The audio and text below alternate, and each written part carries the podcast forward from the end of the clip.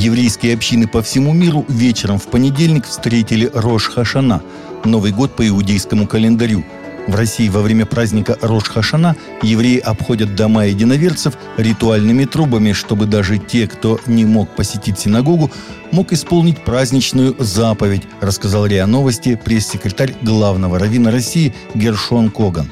Рош Хашана переводится с иврита как «голова года», один из наиболее важных еврейских праздников – он отмечается два дня подряд в новолуние осеннего месяца Тишрей по иудейскому календарю. С Рош Хашана начинаются 10 дней молитв и покаяния, а заканчивается главным и самым торжественным иудейским праздником Йом-Кипур – Днем искупления и прощения. В 2021 году он продлится два дня – 7 и 8 сентября. В Русской Православной Церкви озабочены положением христиан Афганистана после прихода к власти талибов, участники запрещенного в РФ движения «Талибан», и перспективой экспорта терроризма из этой страны, сообщает Интерфакс «Религия». Мы обеспокоены судьбой тех немногих христиан, которые еще остаются в Афганистане, и я думаю, что правильным решением для них было бы уехать из страны, сказал глава синодального отдела внешних церковных связей митрополит Иларион в эфире программы «Церковь и мир» на телеканале «Россия-24». Папа Франциск 4 сентября принял на частной аудиенции в Апостольском дворце делегатов Международного фонда «Лидеры за мир», созданного в 2017 году бывшим премьер-министром Франции Жан-Пьером Рафареном.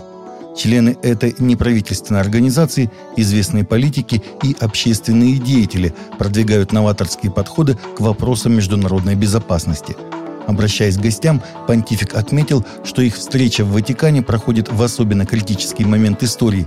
Еще не преодолена пандемия COVID-19, и ее экономические и социальные последствия очень тяжелы, особенно для самых бедных. Пожар в костеле святого Николая в Киеве уничтожил уникальный орган. Об этом сообщил в субботу 4 сентября министр культуры Украины Александр Ткаченко в своем телеграм-канале – Пожар произошел в костеле днем ранее, 3 сентября. Поздним вечером того же дня его удалось потушить. По словам Ткаченко, точную причину возгорания должно будет установить следствие.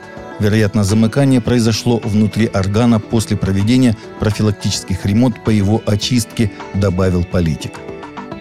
Вашингтон после того, как последние войска США покинули Афганистан, Джулиана Таймурази, номинированная на Нобелевскую премию мира, призвала Байдена защитить ассирийских христиан и езидов от геноцида в Афганистане, где насчитывается 10-12 тысяч христиан и много других религиозных меньшинств, сообщает Catholic News Agency. Она выступила от имени межконфессиональной коалиции, умоляющей президента Джо Байдена оставить американские войска в Ираке для защиты христиан и других преследуемых религиозных меньшинств. Мы просим вас от имени двух древних и ныне находящихся под угрозой исчезновения народов, ассирийских христиан и езидов, продлить присутствие американских войск в Ираке, подчеркивается в письменном обращении. Президент США Джо Байден, которого Белый дом назвал набожным католиком, заявил в пятницу утром, что не согласен с тем, что человеческая жизнь начинается с зачатия. Байден сделал эти комментарии во время пресс-конференции, когда его спросили о законе, защищающем жизнь, что был принят на этой неделе в штате Техас вызвавший споры законопроект о сердцебиении в штате Техас, который запрещает большинство абортов в штате после шести недель беременности, в настоящее время подвергается нападкам со стороны базирующейся в Массачусетсе религиозной группы «Сатанинский храм», которая утверждает, что закон нарушает их религиозную свободу, накладывая чрезмерное бремя на ритуал абортов для сатаны.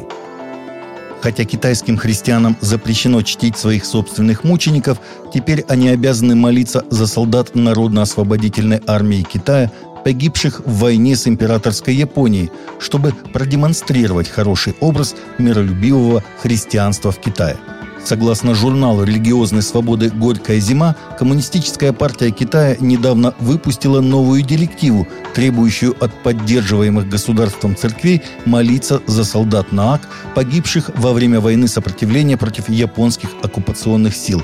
Как сообщается, директива была разослана всем церквям, входящих контролируемую правительством протестантскую церковь трех Я.